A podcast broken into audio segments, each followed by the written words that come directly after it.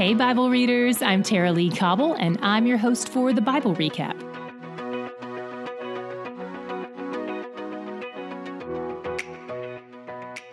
Today, we covered eight Psalms that span a variety of tones and topics. We started with Psalm 1, which contrasts the wicked man with the righteous man. It says the righteous man will be different from the wicked man in the way he thinks, acts, and engages with the world around him. And because of that, he's blessed. One of the things the righteous man thinks about is the Word of God. He delights in it. This delight in God causes him to flourish in every area that matters.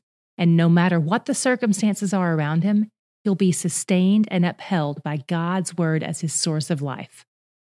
Psalm 2 was probably either written for or in response to David's coronation. It's all about the new king and how the other nations of the world set themselves up against him. They want to overthrow the power of Israel as a nation. But God looks at Israel's enemies, who are his enemies, and laughs. Because it's laughable to oppose God. We've touched on this briefly in the past, but it bears repeating. The only time Scripture shows God laughing is at his enemies. And here's an example of that. But be careful not to imagine it as just some kind of maniacal laugh where he's rubbing his hands together and squinting down at them. He's not cruel, he's just. Psalm 15 is a Davidic psalm, and boy, it makes it sound impossible to get close to God, doesn't it? He's specifically talking about the state of a man's heart when he's entering the tabernacle or the presence of God. It reminds us that God is holy and we are not, and that his standards are higher than we could ever achieve, even on our best days. He shows so much mercy in drawing near to us and so much love in wanting to dwell with us. I have a bit of a controversial opinion on the opening line of Psalm 22. I'm definitely in the minority on this opinion, and I'm not trying to convince you I'm right. But I do think it's important as it applies to our view of God, so I want to spend some time on it. When Jesus was on the cross, he quoted the first line of this psalm My God, my God, why have you forsaken me? Most people believe this points to a separation between God the Son and God the Father in that moment when he was on the cross. They say it's because God can't look on sin. We even sing a song in church that says, The Father turned his face away. But personally, I think that's not only not what happened, but I don't even think it's possible. First, here's a bit of history that helps contextualize this.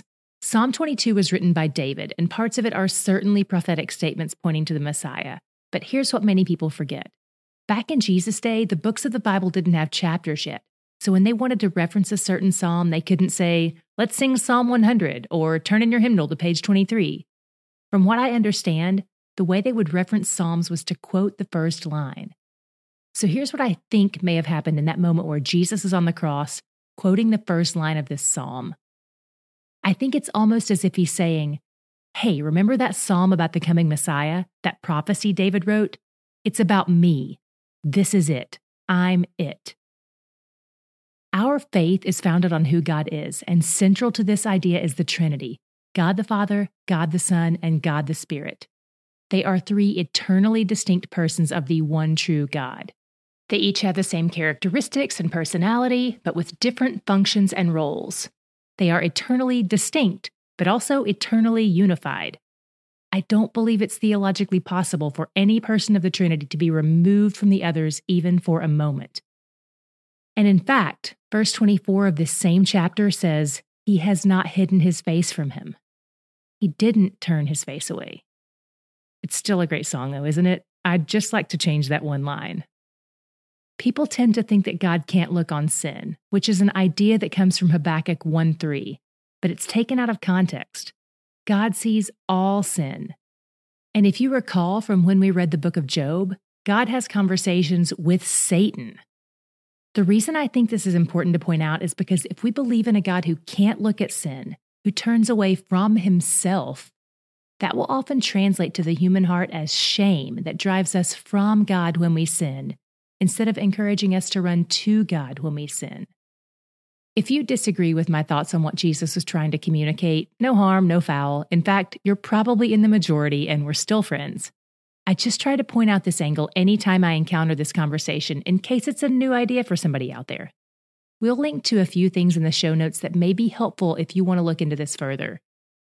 I have so much I want to say about Psalm 23, but I'll have to cover that in a bonus episode sometime, and I'll also touch on it in my God shot today. Psalm 24 is interesting because the first half is almost verbatim what we read in Psalm 15, but the back half is a nod to the time when the ark was brought to Jerusalem.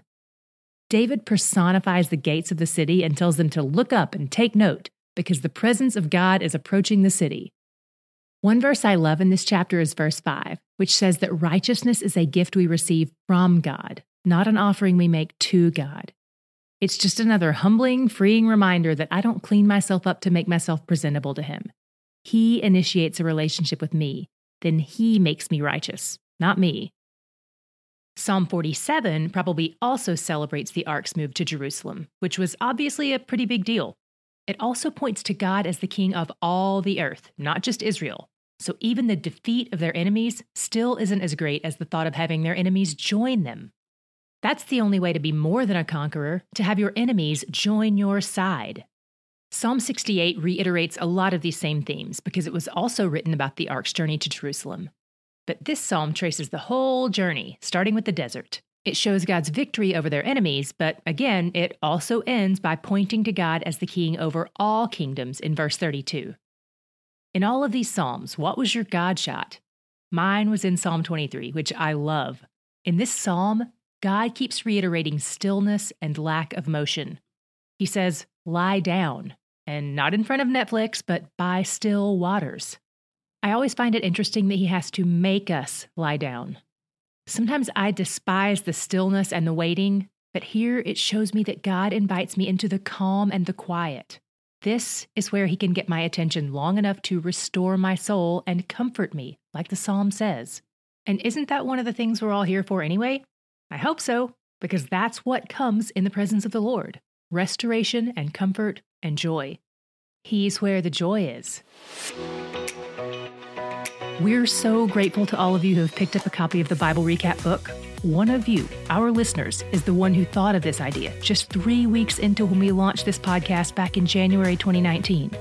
This has been a long time coming, which is why we're so grateful to hear how much you're loving it as you follow along with the podcast and the book together.